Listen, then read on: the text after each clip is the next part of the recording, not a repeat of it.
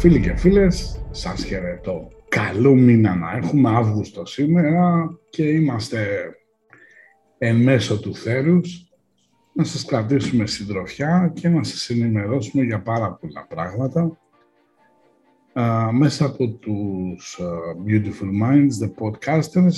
Σήμερα το podcast, η άλλη πλευρά, θα μιλήσει για το πώς το σύστημα επηρεάζει την νόηση την επηρεάζει, την καταστρέφει, την διαστρεβλώνει. Θα τα βρούμε κάπου στην πορεία. Ε, το ευτύχημα που έχει το podcast είναι ότι δεν έχει εικόνα, διότι αν είχε εικόνα και μας βλέπατε εμάς τους τρεις, ειδικά σήμερα, δηλαδή, εντάξει, μιλάμε για image maker δεκαετία 80 ας πούμε, αλλά σημασία έχει να καταλάβετε τι παίζει, να καταλάβουμε και τι έρχεται και να καταλάβουμε και σε τι τρυπάκι έχουμε μπει. Μαζί μου θα ξεκινήσω σήμερα ανάποδα, θα ξεκινήσω με το πρεσβύτερο το σοφότερο και τραυματισμένο. Το ματιάσατε τον άνθρωπο. Στέργιο, Στέργιο, σε χαιρετώ. Γεια σου Καρλ, γεια σου Γιώργο, γεια σας φίλοι μου αγαπημένοι. Από το κρεβάτι του πόνου σας χαιρετίζω αγωνιστικά. Τώρα κρεβάτι του πόνου και χαιρετισμούς αγωνιστικούς είναι λίγο οξύμορο. Έτσι.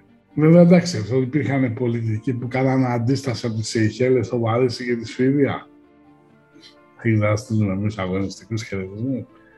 Λοιπόν, και βέβαια στην άλλη άκρη της Ελλάδας, μέχρι στιγμής όπως την ξέρουμε, έτσι, θα πω λίγο, ποτέ δεν ξέρει, πάντα μιλάμε με δεδομένα στιγμής. Γιώργος Βαφιάδης. Γιώργη. Χαιρετώ όλους, γεια σου Καλ, γεια σου Στέργιο, καλό μήνα να έχουμε, καλή δύναμη, να σας δει τη ζέστη που ζούμε. Έτσι. να είστε καλά. Ε, Γιώργο, εκεί πέρα το κλίμα που πάνω στη Σαλόνικα που επικρατεί, έχετε ξεσαλώσει ή ήσασταν ακόμα μουδιασμένοι λες και έχετε κάνει από νεύρωση, δηλαδή... Ε, κοίταξε, ο κόσμος, εντάξει, επειδή είναι η θάλασσα κοντά, πηγαίνει να κάνει μπάνιο και οτιδήποτε και αυτά. Αλλά Ελπίζω όχι στο θερμαϊκό, γιατί. Όχι, όχι, το θερμαϊκό, όχι. Αλλά έχουμε προβλήματα με τα πλανκτόν, με τις μέδουσες. Έχει πολλά προβλήματα η χαλκιδική και αυτά. Και δεύτερο πόδι, ειδικά. Οπότε και επικίνδυνες μέδουσε, αυτές τις μπλε μέδουσε, οπότε δημιουργούν πολλά προβλήματα. Οπότε είχαμε τον κορονοϊό, έχει και αυτά πολλά θέματα. Οπότε κάθε φορά φεύγουν, δεν ξέρεις πού να πας πολλές φορές σε παραλίες σε αυτά. Πρώτο και δεύτερο πόδι, αλλά τέλος πάντων ο κόσμος προσπαθεί να βγει όσο μπορεί, να κάνει πράγματα. Μας έχουν βάλει πάλι ότι είμαστε επικίνδυνοι πορτοκαλί. Έρχεται ένα. Είμαστε πεντακάθαροι πριν λίγο καιρό. Ξαφνικά το πορτοκαλί έρχεται δυναμικά στη Θεσσαλονίκη με τα κρούσματα Δέλτα. Τώρα, πώς θα μετράνε όλα όταν όλοι φεύγουν και έρχονται εδώ πέρα, τέλος πάντων. Τι να πω, δεν ξέρω. είναι. Είναι ότι σε έχουμε βάλει σε μια διαδικασία. Κοιτά, επειδή το κλείδωμα είναι αναπόφευκτο, έτσι, και δυστυχώς είναι αναπόφευκτο για μπολιασμένους και μη. Γιατί τα καινούργια δεδομένα δεν είναι πολύ καλά. Δηλαδή, ο, ο συμπολίτης σου ο Αλμπέρτ Μπουρλά, έτσι. Ο τύπος έδωσε το νερό του καματέρου σε μορφή εμβολίου, το πήραν οι πολιτικοί, έτσι, για να σώσουν τον κόσμο, το οποίο όμως η σύμβαση, τι λέει μέσα; Η σύμβαση λέει ότι ακόμα και αν βρεθεί το φάρμακο για τον COVID, οι χώρες είναι υποχρεωμένες να αγοράσουν τα εμβόλια. Δηλαδή, εάν αυτό δεν δείχνει ότι αυτοί οι οποίοι κυβερνάνε, όχι μόνο εδώ στην Ελλάδα, αλλά τον κόσμο, είναι καραγκιόζιδες πρώτου βεληνικούς, έτσι, και απορώ πώς επιτρέπουν κράτη να αφήσουν τους ιδιώτες, τις φαρμακευτικές και ούτω καθεξής, να κάνουν ό,τι γουστάρουν. Έτσι. Γι' αυτό πρέπει ο ηγέτης πρέπει να έχει κάτι κοχώνες που λένε και οι Ισπανόφωνοι, να ανοίγει, να περπατάει και να ανοίγει ριάκι. Για πες, Ε, δεν το έχετε δει βέβαια, γιατί δεν το λένε στα νέα, αλλά υπήρξαν πέντε κυβερνήτες σε διάφορες χώρες της Αφρικής και της Νοτιού Αμερικής, δεν θυμάμαι τα ονοματα οι οποίοι αρνηθήκανε και σκοτωθήκανε. Αν δεν ναι, το ο ένας είναι της Τανζανίας, που ο άνθρωπος ήταν και δόκτωρο βιολογίας και λοιπόν, τους έβγαλε από τότε τα self-test, αυτά τα rapid, είναι κοκκουρού. Επομένως, όσοι έχουν κοχώνες, του τις κόβουνε. Άρα, ναι. καλά κάνουν οι δικοί μας γυναικότες για να τη βγάλουν και την επόμενη μέρα. Λοιπόν, πάμε λίγο να δούμε πώς το σύστημα είναι δομημένο έτσι και αντί να εξυπηρετήσει τον άνθρωπο να πάει μπροστά, τον εξυπηρετεί σε κάτι πράγματα, ας πούμε. Δηλαδή, δίνουν, λέει, το δικαίωμα στην κοινότητα με τα πέντε γράμματα, έξι πόσα είναι, να πάνε να κάνουν σεξουαλικό προσανατολισμό σε παιδιά.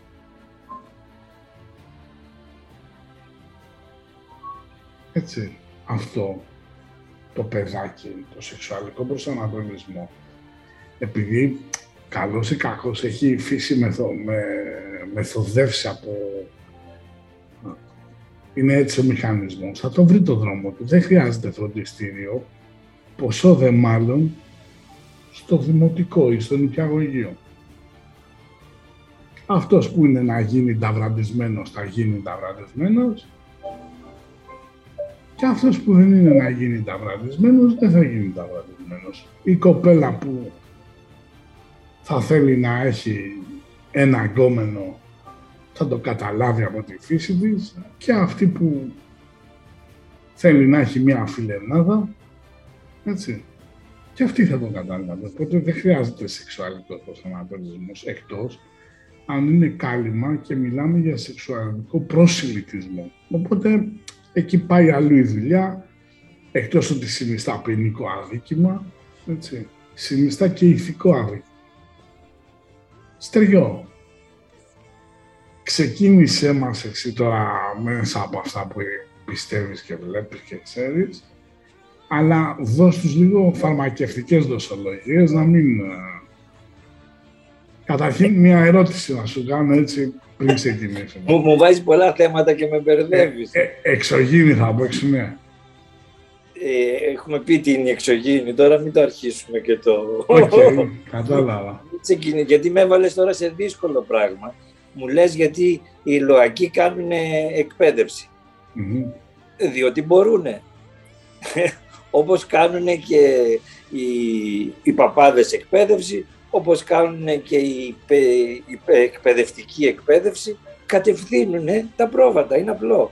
Πώς βγαίνει ο τέτοιος ο Τζομπάνης με τα σκυλιά και τα, και τα μολάει και πηγαίνουν και έρχονται, το ίδιο πράγμα είναι. Αν δεν το συνειδητοποιήσουμε αυτό, πάντα θα έχουμε ένα προβληματισμό. Αφού είσαι στο Μαντρί, έτσι θα ζήσεις. Ωραία. Στέργιο, κατά τη γνώμη σου, πώς ξεκίνησε η ιστορία που α, μία ελίτ, ας πούμε, ανθρώπων ήθελε εκείνη την περίοδο να επιβληθεί πάνω στους υπόλοιπους ανθρώπους. Πώς, πώς το, η, η εξέλιξη, όπως έχουμε πει από την εποχή της αρχαίας Ελλάδας, θα ξεκινήσουμε από τα ελληνικά δεδομένα, μην πάμε στον Ενόχ και στους Ανουνάκη, γιατί θα βγούμε έξω από τα γεωγραφικά στοιχεία. Ναι. Πάμε εδώ στο Ελλαδιστάν. Λοιπόν, στο Ελλαδιστάν θυμάστε και ότι υπήρχε κάποιος όμηρος κάποτε, ο οποίος έγραφε σε ποιητικό Δηλαδή οι άνθρωποι τότε επικοινωνούσαν όχι στο προφορικό τους λόγο, αλλά στον ε, λόγο το γραπτό ήταν ποιητικός.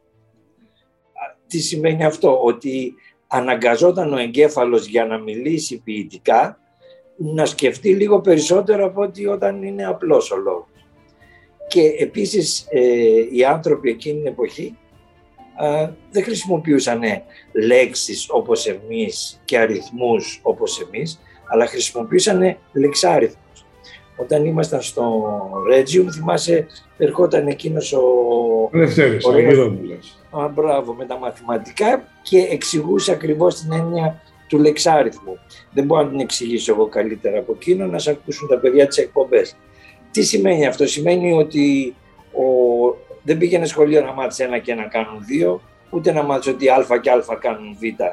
Μέσα στην ίδια τη λέξη, μέσα στη λέξη στέργιος ας πούμε που είναι το όνομά μου, ο αριθμός είναι το άπειρο γιατί είναι το 888. Ε, ο άλλος άκουγε το στέργιος και καταλάβαινε ότι υπήρχε η έννοια της αγάπης που είναι το άπειρο. Έτσι λοιπόν οι έννοιες και το μυαλό του ανθρώπου, η νόηση του ανθρώπου ήταν πολύ Με τα χρόνια αυτό το επίπεδο του ποιητικού λόγου έπεσε σε επίπεδο γραπτού λόγου που έχουμε τον Πλάτωνα και τον Σοκράτη και τον Αριστοτέλη. Έπαψε πλέον να είναι ποιητικός ο λόγος γιατί έπεσε και το επίπεδο των ανθρώπων. Διαιρέθηκε ο λόγος σε δύο επίπεδα. Στο αυτό που λέμε δημοτική και καθαρεύουσα. Αν πάμε στα νεότερα χρόνια τα δικά μας, αν πάμε στις αρχές του 1800 και διαβάσουμε την ελληνική νομαρχία, ένα βιβλίο που σας το συνιστώ να το διαβάσετε, θα δείτε τη δημοτική που υπήρχε εκείνη την εποχή. Αν αντίστοιχα πάμε στα τέλη του 1800 και διαβάσουμε τη Μπάμπησα Ιωάννα, η οποία είναι Ευάγγελος Ροίδης δημοτικιστής, αλλά στο κείμενό του για να μπορέσει... Μανουήλ, Ευάγγελος, Μανουήλ Ροίδης. Ε, Μανουήλ, ε, Ευάγγελος, ναι, ναι, Μανουήλ. Ε, από τη Σύρο. Αλλά ε, ενώ ήταν, μιλούσε δημοτική, στο κείμενό του έγραφε την καθαρεύουσα γιατί μόνο έτσι μπορούσε να αποδώσει τις έννοιες και την ποιότητα. Διότι μέσα από την καθαρεύουσα, μέσα από, τα, από τους περισπομένες, από τους τόνους, μπορούσε ο εγκέφαλος να μείνει στο επίπεδο των ιδεών που έλεγε ο, ο Πλάτωνας και να μην είναι, να μπορέσει να δει την πραγματικότητα της έννοιας και να μην είναι στην περιγραφική που είναι το επίπεδο της εικόνας. Όταν είσαι στο επίπεδο της εικόνας, μέσα από ένα απλό περιγραφικό της δημοτικής, όπως μιλάμε εμείς μεταξύ μας, μιλάμε περισσότερο, οι λέξεις μας είναι εικόνες, δεν είναι βαριές λέξεις, είναι εικονογραφημένα αυτά που λέμε. Η εικόνα τι κάνει, απευθύνεται στο συναισθηματικό, δεν απευθύνεται στο νοητικό εγκέφαλο. Ο συναισθηματικός εγκέφαλος τι είναι, αν ακούσουν τα παιδιά την εκπομπή που είχαμε κάνει με τον Νίκο για την καρδιά, ο συναισθηματικός εγκέφαλος απευθύνεται στο καρδιακό μας κέντρο. Το ε, καρδιακό ε, τη συγκεκριμένη εκπομπή να πούμε ότι αν μπουν μέσα α, στο site beautifulmindspod.com δηλαδή blogspot.com που είναι το site μας, θα τα, βρει, θα τα βρουν εκεί. Ε, μπορούν να μπουν να την ακούσουν και να μην ψάχνουν, ξέρω εγώ, στο Anchor ή στο SoundCloud. Δηλαδή αρχίζουμε και τις πετάμε εκεί τώρα, οπότε με ετικέτες θα λένε μαγαλιός ας πούμε, καρδιοπάθειες ξέρω εγώ, τέτοια θα πηγαίνουν εκεί κατευθείαν. Όταν πηγαίνει λοιπόν η εικόνα και επηρεάζει το καρδιακό κέντρο, στην πραγματικότητα φτάνει στο κυταρικό επίπεδο, γιατί η καρδιά είναι συνδεδεμένη με το κυταρικό επίπεδο.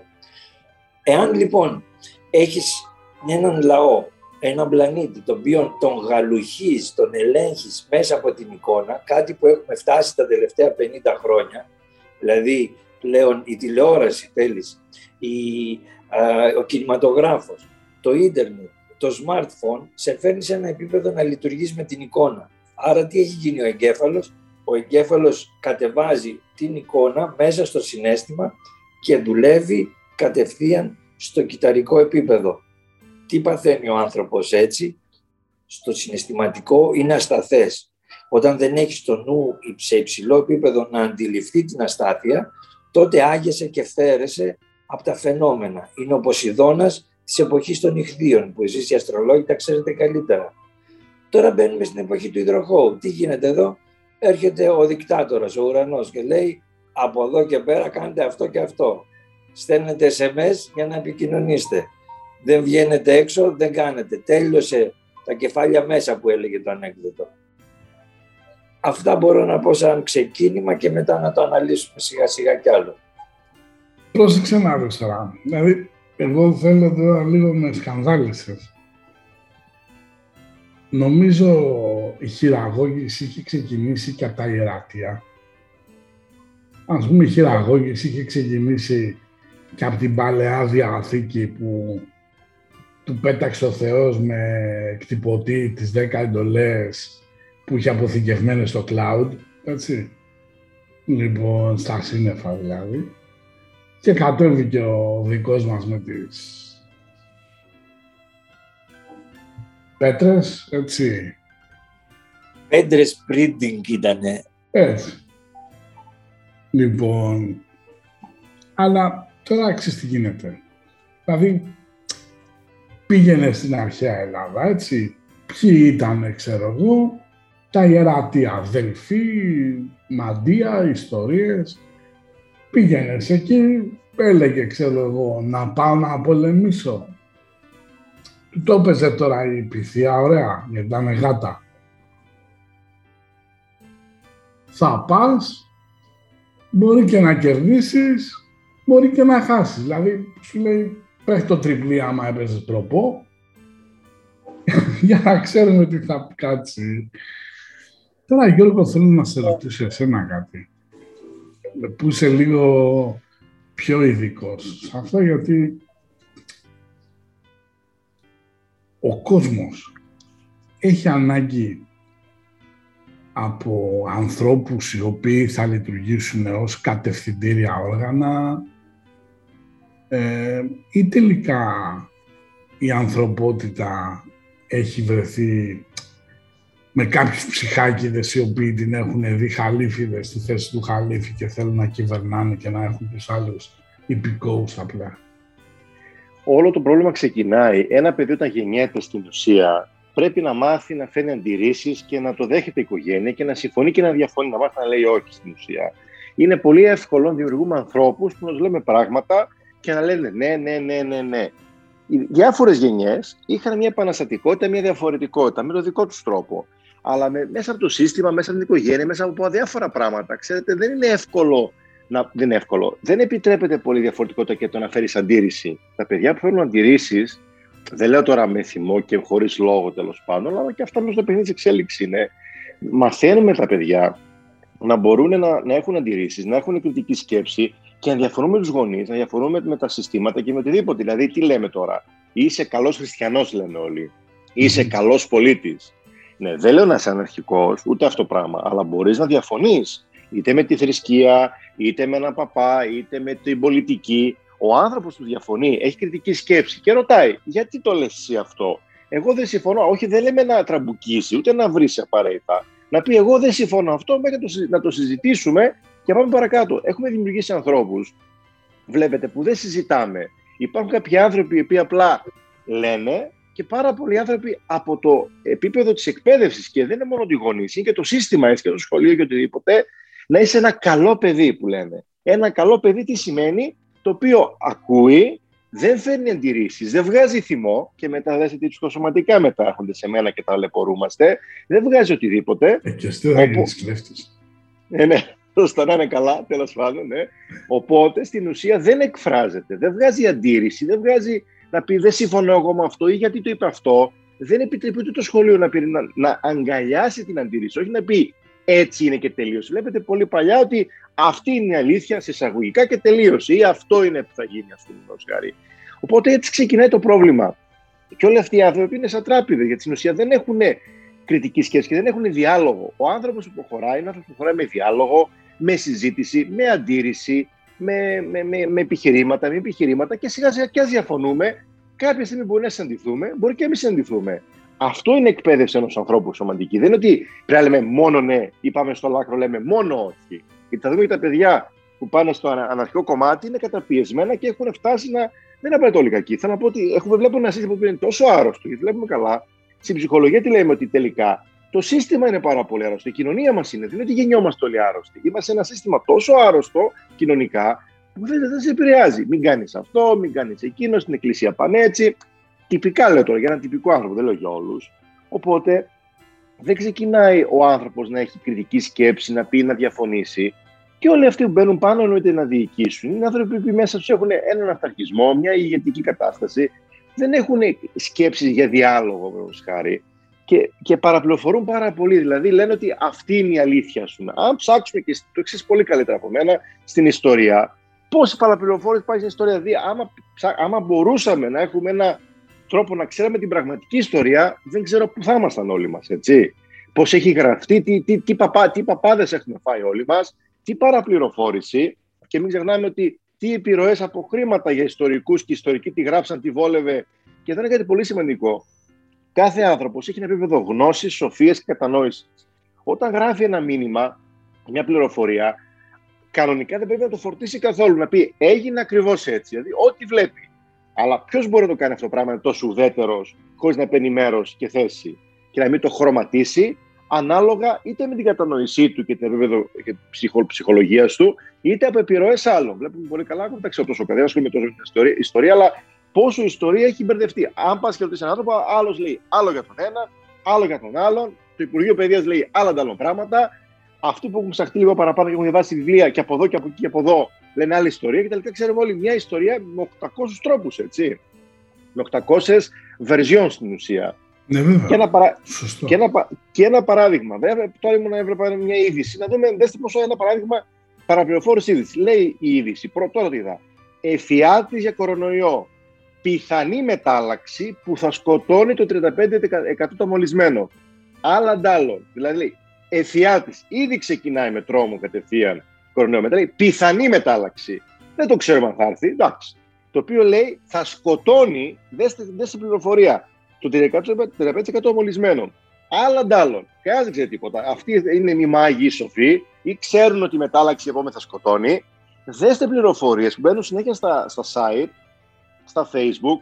Ο κόσμος φοβάται γιατί θα μου πεις πού να ξέρει ο καθένας τώρα την κάθε μετάλλαξη τι θα κάνει. Μας έχει ζαλίσει κορονοϊός. Εντάξει, όλοι μεταλλάσσονται εννοείται. Η... Το θέμα είναι ότι αν μιλήσει με έναν γιατρό, ένα παράδειγμα λέει, δεν είναι γιατρός αυτό, λέει ότι οι μεταλλάξεις υπάρχουν πάντοτε. Και όσο περνάει ο καιρός, κάποια στιγμή δεν θα είναι τόσο για Αλλά δέστε πόσο τρόμο και φόβο σε μερικές λέξεις. Φιάλτη, κορονοϊό, πιθανή μετάλλαξη, που θα σκοτώνει, το έχουν ήδη βγάλει. Θα δεις και υπάρχει ένας τρόπος να τσεκάρουμε το νοσοποιητικό όλων των ανθρώπων, αφού οι πιο πολλοί άνθρωποι κάνουν καλή ανοσοποίηση και το κλειδί του κορονοϊού είναι να έχεις ανοσοποίηση καλή. D3, σε, ψεδάργυρο, όπως λένε όλοι οι γιατροί, που δεν εμφανίζονται πολύ, και θα σκοτώνει το μολυσμένο. Δέστε πληροφορία. Τα βλέπουν οι άνθρωποι αυτά, φοβούνται. Λογικό είναι και τι γίνεται, φόβος, μάζα, ε, επιρροή και όλα αυτά. Η πραγματική πληροφόρηση, ένας, ένας, ένας δημοσιογράφος πρέπει να λέει το κανονικά ακριβώς τι έχει γίνει, έτσι. Είτε, είτε από τη μία πλευρά, είτε από την άλλη. Αλλά δέστε τι χρωματισμό παλεύουμε να βρούμε ποια είναι η αλήθεια τελικά. Τι χρωματισμό βάζει ο καθένας. Δηλαδή, χάρη, αν σου πω ότι κάει και ένα δάσο, αλλά τελικά κάει και ένα δέντρο, παράδειγμα λέω, μα έχουν κατακάψει στην Ελλάδα, τι πληροφορία σου δίνω; Και ξέρετε, η παραπληροφόρηση και καρμικά δεν είναι καλό πράγμα. Όταν παραπληροφορείς πολλούς ανθρώπους, δεν του δίνει σωστή γνώση ή γνώση, σωστή πληροφορία, μπερδεύεις τον νου των ανθρώπων στην ουσία εσκεμμένα. Αν δεν το ξέρεις, OK, okay, γιατί εντάξει, δεν είσαι Θεός να ξέρεις ακριβώς τι έχει γίνει, μαθαίνεις. Επηρεάζεις τόσο πολύ τους ανθρώπους και ενεργειακά, και γι' αυτό και το, το χειρότερο κάρμα, το χειρότερο επάγγελμα για μένα είναι ο δικηγόρος. Καρμικά. Διότι πρέπει να μάθει να λέει ψέματα και να υποστηρίζει ανθρώπους ότι καρμικά έχει βάλει καρμικό φορτίο στην ουσία. Γιατί είναι πάρα πολύ, δύσκολο, πολύ ψέμα πρέπει να πει αυτό. Καταγράφεται. Λυπάμαι αν κάποιοι δικηγόροι και το ακούνε αυτό το πράγμα. Είναι πάρα πολύ κακιά δουλειά. Πρόσεξε να δει το επάγγελμα τώρα του δικηγόρου που επικαλέστηκε. Θα σου πω τι ακριβώς είναι. Θεωρούμε ε, βασική αρχή της δικαιοσύνης ότι κάθε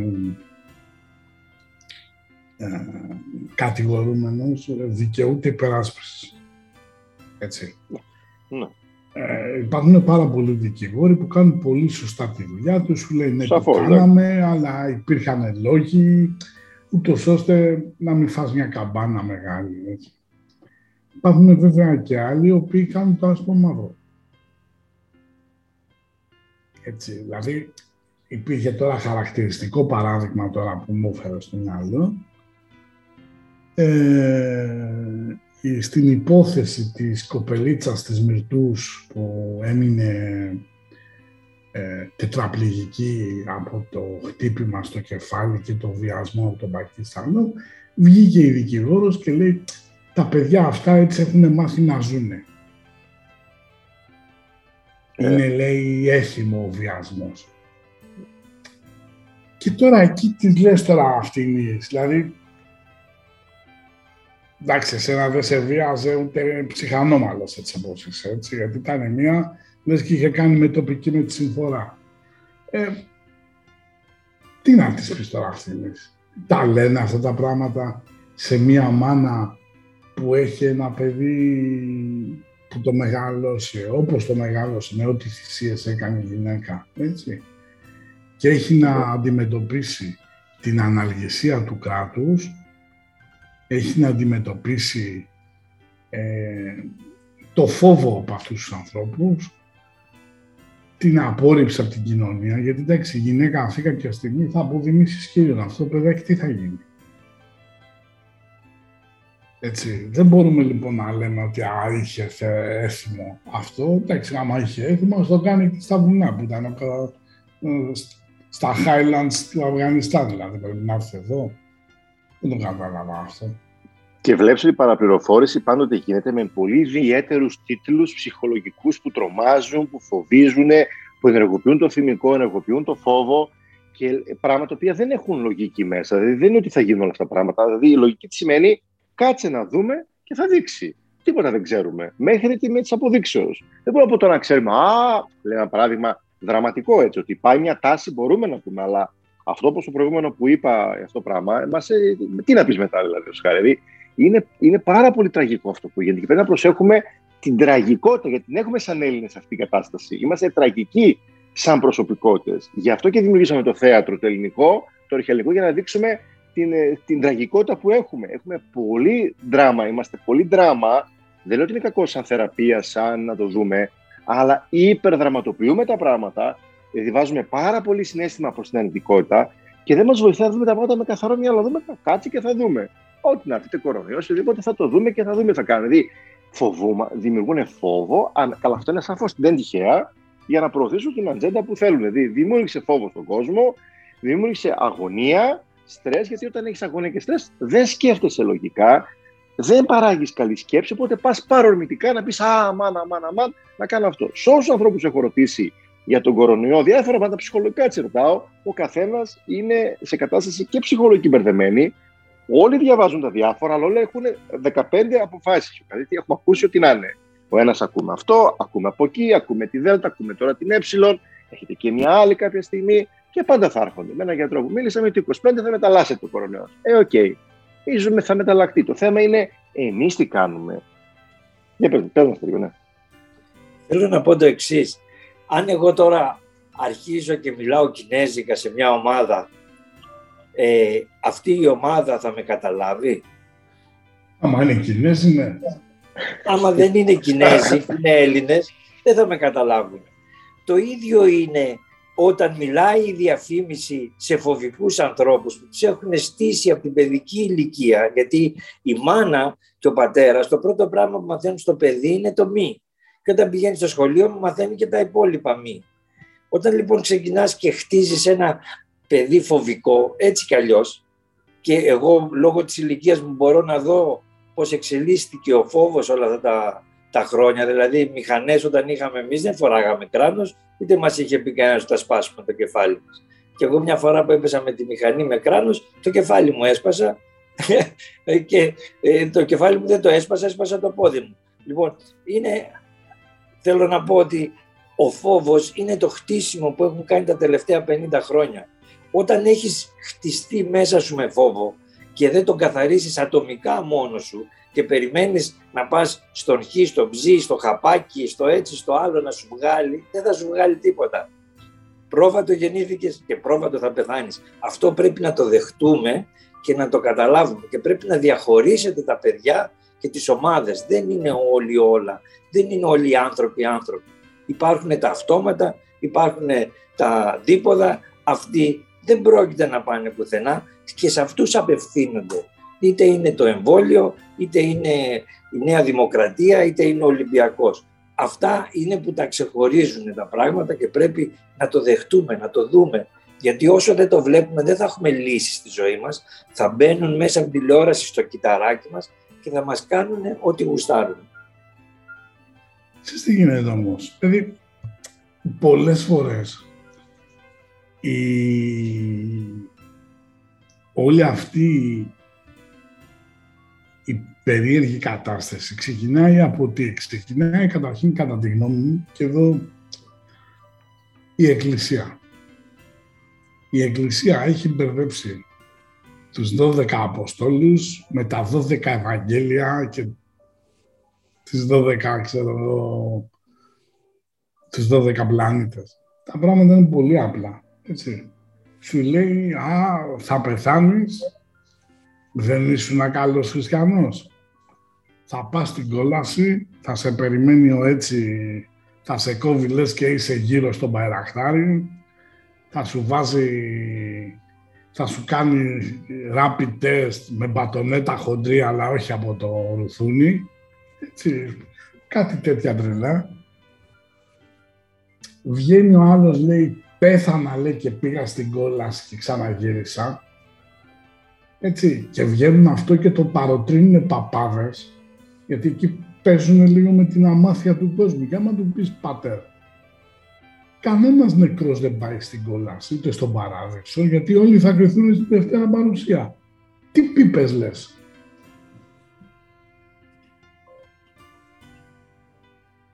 Α, λέει, όχι, λέει, κάποιοι, λέει, πηγαίνουν, έτσι, και τους λέει ο Θεός πώς πας και βλέπεις το μουσείο της Ακρόπολης; Έλα να δεις λέει και τον παράδεισο ή πήγαινε και στην κόλαση να δεις τι παίζει. Από εκεί ξεκινάει η πρώτη χειραγώγηση. Τι σου λέει δηλαδή, προγαμιαίες σχέσεις απαγορεύονται. Λες εσύ, οκ. Ο αυνανισμός, αμαρτία, απαγορεύεται. Άμα ήταν αμαρτία, ο Θεός θα μας είχε δώσει κοντά χέρια, να μην τον φτάνουν. Δηλαδή, οκ. Μετά σου λέει γάμος, ένας. Αφού παντρεύτηκες, ξέρεις πώς λέει οι μαλάκιες πληρώνονται. Παντρεύτηκες, λέει, πρέπει να πεθάνεις με αυτή τη γυναίκα. Ή με αυτόν τον άντρα αντίστοιχα για μια γυναίκα, μην τα κάνουμε. Μετά σου λέει ε, το, το βάφτισμα. Ξέρετε τι τραυματική εμπειρία είναι το βάφτισμα για ένα παιδάκι. Το παίρνει ο παπάς, το δίνει, το πετάει μέσα, λες και κάνει backdoor ο διαμαντίδη στο, στο λάσμε. Φαπ το βουτάει το παιδάκι σου λέει τι γίνεται, πνιγόμαστε εδώ, κάτι συμβαίνει, έτσι. Μπήκε λέει στο δρόμο του Θεού αφού όλα τα, τα πράγματα, έτσι, έχουν έναν ιδιαίτερο χαρακτήρα. Το παιδάκι θα πρέπει να το φροντίσεις, να έχει μια ευχάριστη εμπειρία από εκεί. Να τον αγαπήσει το Θεό και όχι να το φοβηθεί. Έχει μεγάλη διαφορά. Εδώ σου λένε ότι κοίταξε να δεις, ε, έχεις κάνει αμαρτία τέκνον μου για να σε βοηθήσω, γράψε μου τα, τα τρία σπίτια που έχεις. Έτσι, τα γράφεις εσύ, προσφορά στην εκκλησία, έτσι, και από κάτω υπογραφή στην υγεία του μαλάκα. OK. Okay. Έτσι. Δεν σώζεις έτσι την ψυχή σου. Την ψυχή σου θα τη σώζεις μέσα από προσωπική δουλειά. Μετά πας στο σχολείο. Σου λέει στο σχολείο, κοίταξε να δεις, η ύλη είναι αυτή, θα μάθεις.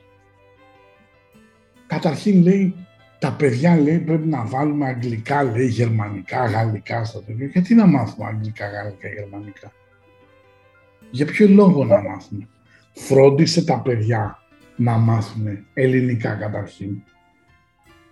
Που ένα μέσο Ελληνόπουλο που βγάζει το Λύκειο έχει 700 λέξεις λεξιλόγιο και τα λέμε 700 λέξεις με λεξιλόγιο συμπεριλαμβανομένου και το «Yo bro» με κούφανες, έχω πάθει την πλάκα μου, είναι και αυτές οι εκφράσεις μέσα. Έτσι. Και στο τέλος φτάνουν τα παιδιά γιατί έχει κατέβει τόσο πολύ η συνειδητότητά τους και μπαίνουν στην πρέζα, στην κόκα Δηλαδή βλέπω εγώ τώρα, και τα έχουμε κάνει και εμείς πούμε, στα νιάτα μας, έτσι.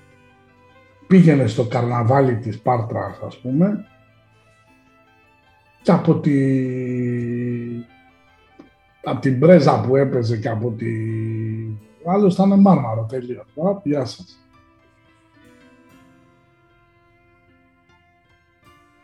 Σε αυτό που λες, Καλ, βλέπω να, το, να προσθέσω κάτι πολύ σημαντικό. Βλέπω πάρα πολλά παιδιά στο θέμα των ναρκωτικών. Έχουν μεγαλώσει πάρα πολύ το θέμα του μαύρου και το θέμα του χασισιού είναι απίστευτα έντονο. Μιλάμε, έχει δυναμώσει πάρα πολύ. Με την έννοια δεν χαλαρώνουμε ή να είμαστε ίνοι, οτιδήποτε, ή να φύγουμε, να κάνουμε. Γιατί τα παιδιά δεν έχουν να ονειρευτούν κάτι πια. Δεν έχουν ανθρώπους να, να εμπνευστούν. Οι δάσκαλοι που πραγματικά σαν δάσκαλος, όποιος δάσκαλος και να είναι κάθε στιγμή που είσαι, αντί να εκπνέει έμπνευση, είναι έλα τελειώσουμε το μάθημα, έλα πάρουμε το βαθμό και να τελειώνουμε, αλλά δεν υπάρχει εκπαίδευση στο αυτό που διαβάζεις, να, να το μάθεις με έναν ωραίο τρόπο. Υπάρχει αποστήθηση τραγική που ξέρουμε. Οπότε τα νέα παιδιά δεν έχουν πρότυπα ή τα πρότυπα που έχουν είναι αλλαντάλλων. Και αυτό θα πει σαφώς είναι στοχευμένα, σαφώς υπάρχει ατζέντα από κάτω. Δεν είναι τίποτα τυχαίο, δεν είναι ξαφνικά. Πάντα υπήρχαν ε, πρότυπα που ήταν ό,τι να είναι και πρότυπα που αξίζανε στην εποχή. Κάθε εποχή. Αλλά άλλες εποχές τονώναν τη θετικότητα. Βλέπω πάρα πολλά παιδιά τα οποία τα πρότυπα που έχουν, ήδη και από την τηλεόραση και από αυτά που δείχνουν και από αυτά. Η έλλειψη της οικογένειας, που η οικογένεια δουλεύει πάρα πολύ πια, δεν έχει χρόνο, ή έχει πολλά προβλήματα το ζευγάρι πάρα πολλά και δεν τα αντιμετωπίζει σωστά, οπότε δεν έχουν το παιδί.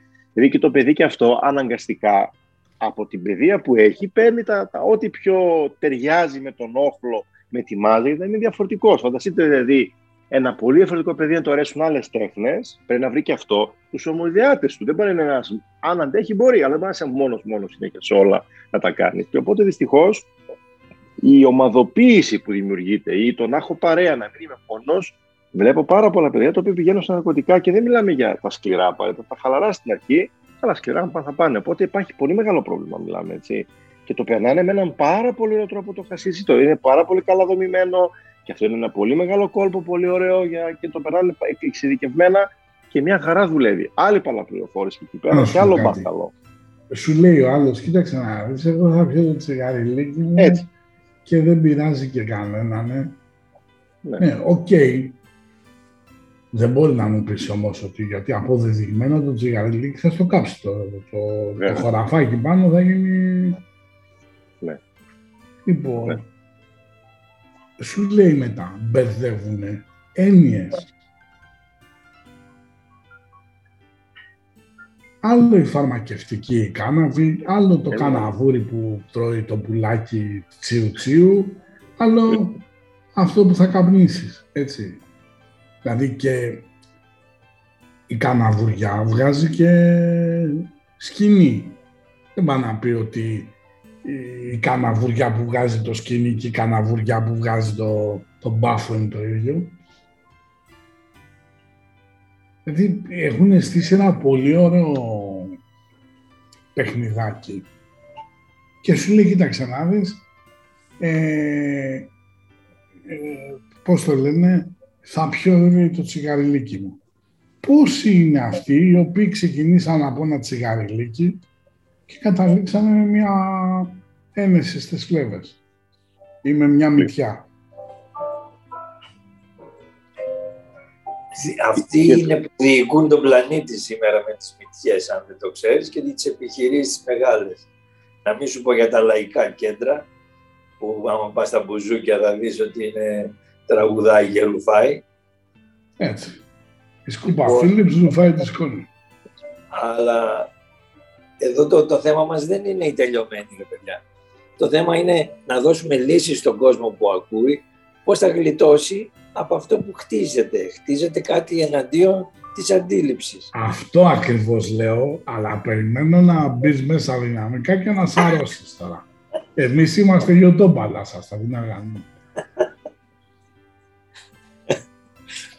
Λοιπόν, η, η εύκολη λύση θα ήταν να αρχίσει ο κόσμος να διαβάζει καθαρεύουσα. Αλλά βέβαια κανένας δεν πρόκειται να το κάνει γιατί μόλις διαβάσει δύο-τρεις σειρές θα κουραστεί ο εγκέφαλος. Δεν έχει μάθει να διαβάσει και δεν θα καταλάβει και θα το παρατήσει. Το έχω δοκιμάσει με φίλους μου και έχω δει ότι η καθαρέμουσα τους σκοτώνει να τη διαβάσουν. Λοιπόν, επομένως μένουμε στην εικόνα και γι' αυτό έχει γίνει από το, από το 1990 και μετά αναπτύχθηκε ε, το, η νέα εποχή που λένε και που έχει βγει το η New Age, New Music Age και όλα αυτά που διευκολύνουν και είναι ο διαλογισμός, είναι ε, το να μην σκέφτεσαι, όλα αυτά σε βοηθάνε να αποφορτίσεις το συναισθηματικό φορτίο που σου φορτώνει το σύστημα. Καταρχάς πρέπει να συνειδητοποιήσουμε ότι δεν μας το φορτώνει τυχαία. Έχουμε 8 δισεκατομμύρια πρόβατα σε αυτό το μαντρί, τα οποία αφυπνίζονται από τις ενέργειες του κεντρικού ήλιου, του ήλιου του δικού μας. Γιατί περνάει κάθε 25.000 χρόνια από τον σημερινό, τον γαλαξιακό, συμπαντικό, τα έχουμε πει σε άλλες εκπομπές. Και έρχεται η ενέργεια ηλιακή να μας αφυπνίσει. Πρέπει λοιπόν αυτοί να μας αποβλακώσουν για να μην χάσουν τα πρόβατα. Απλό είναι. Πιο, πιο απλό πεθαίνεις. Τώρα, όσοι το καταλαβαίνουν ή όσοι το δέχονται είναι άλλο θέμα. Τι πρέπει να κάνουμε εμείς; Εμείς πρέπει να φύγουμε από το συναισθηματικό πεδίο. Να πάψουμε να φοβόμαστε, γιατί το συναισθηματικό πεδίο είναι ο φόβος. Και αυτό που περιγράφεται δεν είναι τίποτα άλλο. Είτε ναρκωτικά, είτε παιδεία, είναι φόβος που υπάρχει. όταν φεύγεις από το φόβο πας στο αντίθετο και το αντίθετο του φόβου είναι η αγάπη, είναι η ενώση, είναι το γιόγκα που λέει ο φίλος μου ο Γιώργος. Η γιόγκα σημαίνει ένωση. Λοιπόν, και η ένωση είναι η αγάπη. Και όταν μπορείς και αγαπήσεις τα πάντα και τους ΛΟΑΚΙ που δεν μας αρέσει ή και τους μαστούριδες που δεν μας αρέσει και αυτή η ύπαρξη είναι. Δεν ξεχνάτε ότι τα ναρκωτικά δεν απαγορευόντουσαν. Μέχρι τα ναρκωτικά απαγορευτήκαν από το 1990, το 1910-12 και πέρα Μέχρι τότε μας τουρώνανε μια χαρά στο μεταξουργείο εδώ στην Αθήνα. Μετά απαγορευτήκανε γιατί, γιατί επειδή έχουν φαρμακευτική ικανότητα μεγάλη, θέλαν να τον βγάλουν για να μπορούν να περάσουν οι καρκίνοι, γιατί ξεκινήσανε και υπήρχαν μετά. Γιατί εγώ έπαψε να είναι το χασισάκι, το οποίο τους έφτιαχνε καλά. Δεν λέω να, άμα έχεις καρκίνο πάρε χασίς, έτσι μην το μπερδευτούμε. Αλλά επειδή οι φαρμακευτικές θέλαν να χτίσουν μαγαζί, κόψανε το αντίπαλο δέο. Ναι. Όμως μόνοι μας ατομικά πρέπει να μπορέσουμε να προχωρήσουμε και μάλιστα όπως λέει και το, το ρητό πρέπει να προχωρήσεις μόνος σου για να πας γρήγορα γιατί αν προχωρήσεις με ομάδα θα πας μακριά. Τώρα αν θέλετε να πάτε γρήγορα πηγαίνετε μόνοι σας. Αν θέλετε να πάτε με ομάδα θα πάτε μακριά σίγουρα. Τώρα το μακριά που είναι δεν έχω καταλάβει. Κοίταξε το, το άσχημο κομμάτι της υπόθεσης είναι το εξής. Είναι ότι όλοι μας προσπαθούμε να μάθουμε πέντε πράγματα, να κάνουμε τη ζωή μας καλύτερη. Έτσι. Το θέμα είναι όμως ότι πρέπει, η γνώμη μου είναι για να διαβάσεις ιστορία, ας πούμε, για παράδειγμα που ανέφερε ο Γιώργος, πρέπει να διαβάσεις πολλαπλές πηγές για να βγάλεις τη δική σου αλήθεια. Δηλαδή, δεν μπορείς να μου πεις έχω διαβάσει οικονομική θεωρία και έχω διαβάσει μόνο τον Άνταμ Σμιθ αλλά δεν έχω διαβάσει κάποιον άλλον. Δεν μπορείς να πεις έχω διαβάσει νεότερη ελληνική ιστορία και έχω διαβάσει μόνο αυτό το πράγμα ή μόνο τον άλλον. Όπως χαρακτηριστικό παράδειγμα, έτσι, δεν μπορείς να πεις ότι ξέρω η ιστορία του νεότερου ελληνικού κράτους αν διαβάσεις και από την πλευρά της αριστεράς τη και από την πλευρά της δεξιάς. Έτσι, δηλαδή τι σου λέει ο Μεταξάς δικτάτορας. Ναι, OK, okay, δικτάτορας ήταν, δεν μπορούμε να αλλάξουμε ούτε την έννοια, ούτε το γεγονός. Το θέμα είναι προσέφερε κάτι στον κόσμο. Ακριβώς εδώ, Καρλ, εκεί είναι η λεπτομέρεια. Πιάνουν μια λέξη την οποία δεν έχουν μάθει να την ερμηνεύουν. Λέμε τη λέξη δικτάτορας, λέμε τη λέξη φασίστας. Άρα είσαι κακός. Δεν έχουμε πάει να δούμε τι έχει προσφέρει ένας δικτάτορας, γιατί υπάρχουν δικτάτορες οι οποίοι μεγαλουργήσαν όπως είναι ο Μεταξάς και έκαναν όλα αυτά ούτε οι αριστερές κυβερνήσεις τα καταστρέψανε μετά. Αλλά επειδή ήταν δικτάτορας, ήταν κακός. Ή επειδή ήταν η λέξη φασίστας και έκανε οργανώσεις φασιστικές είναι κακός. Εκεί είναι το πρόβλημα ότι δεν έχει κρίση ο μέσος άνθρωπος να κρίνει. Δεν πάει να διαβάσει 500 βιβλία. Στόκος θα μείνει. Εάν δεν δουλέψει το νοητικό του και το δουλεύει από το συναισθηματικό, δεν πρόκειται να πάει ρούπι. Θα μείνει εκεί που είναι, θα τρέχει από χαπάκι σε χαπάκι, μέχρι να μπει στον τάφο να γλιτώσει ο πλανήτης. Δηλαδή... Αυτό που λέτε είναι σημαντικό να προσέξετε ακόμα ότι mm-hmm. μένουμε στην ταμπέλα. Αυτό που είπε και ο Στέργιο. Δηλαδή, βάζουμε τα ταμπέλα πάρα πολύ εύκολη και λέμε Α, αυτό είναι αυτό τελείω. Δηλαδή, τον έχουμε κομματιάσει, τον έχουμε βάλει σε ένα κουτί και δεν το ανοίγουμε παραπάνω. Ή αυτός είναι δογματικός, ή αυτός είναι κολλημένος. Δηλαδή, ε, μπορεί, μπορεί να φαίνεται, μπορεί να μην είναι απαραίτητα. Γιατί δε, η, η, αλήθεια τη βλέπουμε μια αγωνία όλοι μας. Δεν έχουμε πλήρη όψη της αλήθειας όλοι μας να είμαστε ουδέτεροι και πραγματικοί. Οπότε και αυτό βοηθάει πολύ. Αυτός ο τρόπος συνέταξης πραγμάτων βάζει ταμπέλες. Με το που βάζει ταμπέλα λέει Α, είσαι αυτό. Σε χώνει μέσα στην ταμπέλα, ο τόσο λέει Εντάξει, είναι δικτάτορας τελείω ή είναι κολλημένος, είναι εξαρτημένος. Κάτσε λίγο. Μπορεί να φαίνεται αυτό. Δεν σα πω κάτω ότι είναι ο καθένας άνθρωπος. Όπως είπες, δεν σε προσέφερε. Αλλά δεν ασχολείται κανένας. Βοηθάει τα μπέλα γιατί είναι γρήγορη. Πάπα, κατευθείαν. Πρόσεξε να δεν είναι. Όταν θέλει κάτι ε, από ένα σύστημα να στοχοποιηθεί, θα σου προσάψει μια ταμπέλα. Έτσι. Δηλαδή λέει ο τέτοιος, α, λέει, η κυβέρνησή μας λέει είναι δημοκρατικά ελεγμένη. Ναι, δημοκρατικά είναι. Αφού υπήρξαν κάποιοι μαλάκες και τους ψηφίσαν, είναι δημοκρατικά ελεγμένη. Έτσι. Τα έργα σου είναι δημοκρατικά. Αλλά τώρα, πού να μιλήσεις τώρα στο γρόθο που βλέπει να πούμε όλη μέρα Sky.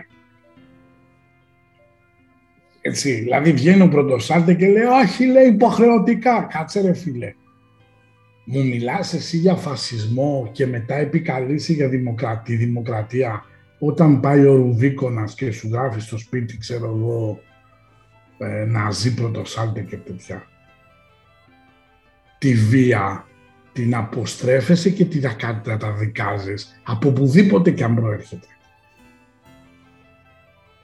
Όπως θα πρέπει να στραφείς υπέρ αυτού νου που είναι απροστάτευτος και έφαγε ξύλο στην πορεία,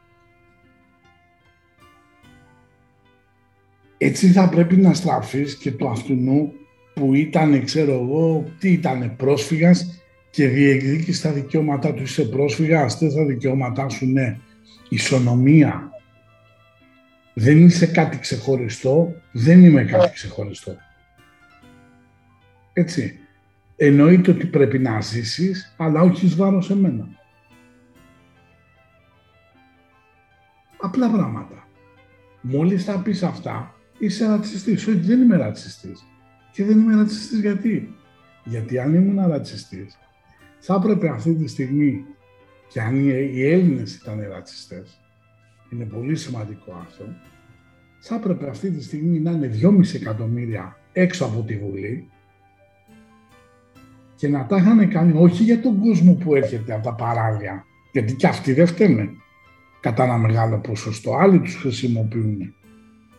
Γιατί και αυτόν η νόηση είναι χαμηλή γιατί υπάρχει ειδικό εδάφιο στο Κοράνι, έτσι, που λέει ότι μέσω της μετανάστευσης θα επεκταθεί ο μουσουλμανισμός. Έχουν και αυτή χαμηλή συνειδητότητα. Δεν έχει να κάνει με την μόρφωση. Έτσι, γιατί τώρα ας πούμε και η παγόνη είναι μορφωμένη, αλλά την πολύ τη μόρφωση παραμορφώθηκε ας πούμε, έτσι είναι συνειδητότητα πολύ χαμηλή. Αντίθετα, έτσι, δεν πάμε να βγάλουμε στην επιφάνεια ανθρώπους όπως ο Γάκης, γιατί δεν συμφέρει να βγουν τέτοιοι άνθρωποι στην επιφάνεια. Και να σας πω την αλήθεια, ένα μεγάλο μερίδιο της συνολικής ε, κατάστασης που βιώνουμε αυτή τη στιγμή είναι και τα κόμματα και τα μέσα μαζικής ενημέρωσης. Όταν τα μέσα μαζικής ενημέρωσης θέλουν να σε στυλιτεύσουν, έτσι, θα πούνε, ε, πώς το λένε, ε, ξέρω εγώ, για έναν άνθρωπο, έτσι. Αν είναι το έγκλημα το έχει κάνει κάποιος ξένος, αλλοδαπός, θα πούνε 47χρονος, ξέρω εγώ, έσφαξε μία 35χρονη. Τέλος. Αν είναι Έλληνας, θα πούνε Έλληνας ή μεδαπός ή δεν ξέρω εγώ τι άλλο θα πούνε. Ο, ο ιερέας τάδε εκοιμήθη, έτσι, ένας άλλος θα πούνε βρέθηκε νεκρός και για έναν άλλον θα πούνε το πτώμα του. Οι λέξεις έχουν μία διαβάθμιση. Το πτώμα δεν θα το πούνε για ένα πλούσιο ή για ένα τέτοιο. Θα το πούνε για κάποιον που ήταν παρακμιακός, για κάποιον που δεν τον θεωρούσαν εισάξιο μέρος της κοινωνίας,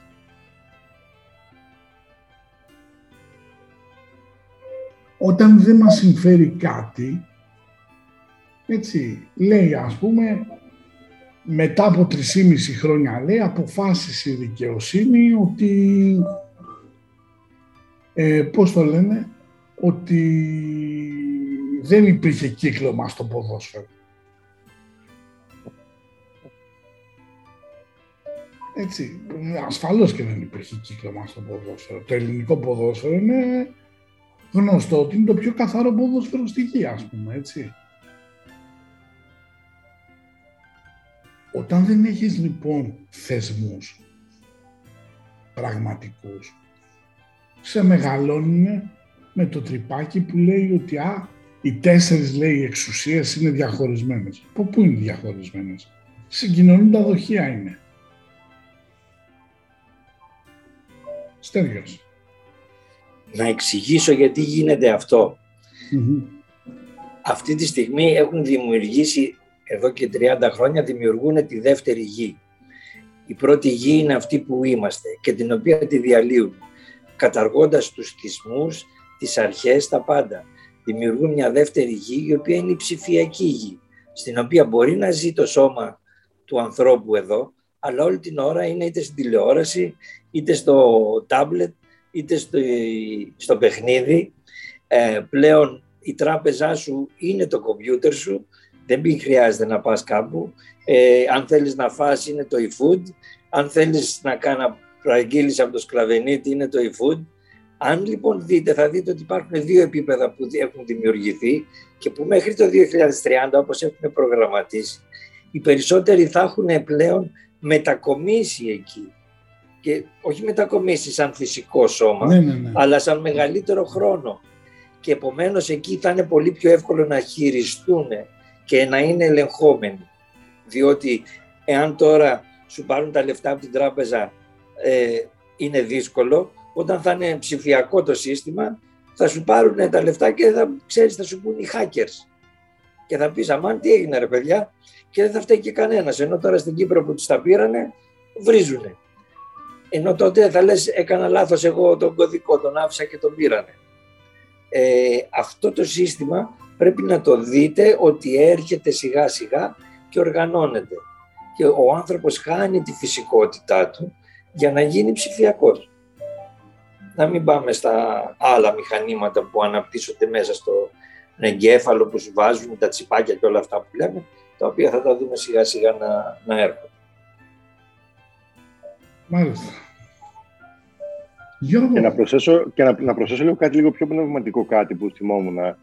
Όλα αυτά ξεκινάνε, γιατί κάθε εποχή, όπως είπε και ο Στέργιος, υπάρχουν κύκλοι πνευματικά και υπάρχει πιο πολύ φως, πιο πολύ ενέργεια, θα λέγαμε πιο πολύ ο μεγάλος ήλιος του γαλαξία, έχει πιο πολύ επιρροή στις ψυχές, πιο πολύ καθαρότητα με το που ξεκίνησε η λεγόμενη Κάλι Γιούγκα ή η λεγόμενη η σιδηρά εποχή, προλευτήκαν αυτά τα πράγματα από το ένα πολύ ιερό βιβλίο, το Σιμά Μπαγκαβατάμ, που είχε μιλήσει ο Κρίσνα και είχε πει ότι με το που θα φύγω και μετά, σιγά σιγά αυτό που θα γίνει, ό,τι ζούμε τώρα, πριν 5.000 χρόνια, έχει υποθεί γιατί κάθε εποχή έχει το high και το low της. Η προηγούμενη εποχή που τον ήταν πιο φωτεινή. Τώρα και, και διαγαλαξιακά και πνευματικά, Το μόνο πράγμα που θα διοικεί τον κόσμο θα είναι το χρήμα και η διαστρέβλωση και η υποκρισία.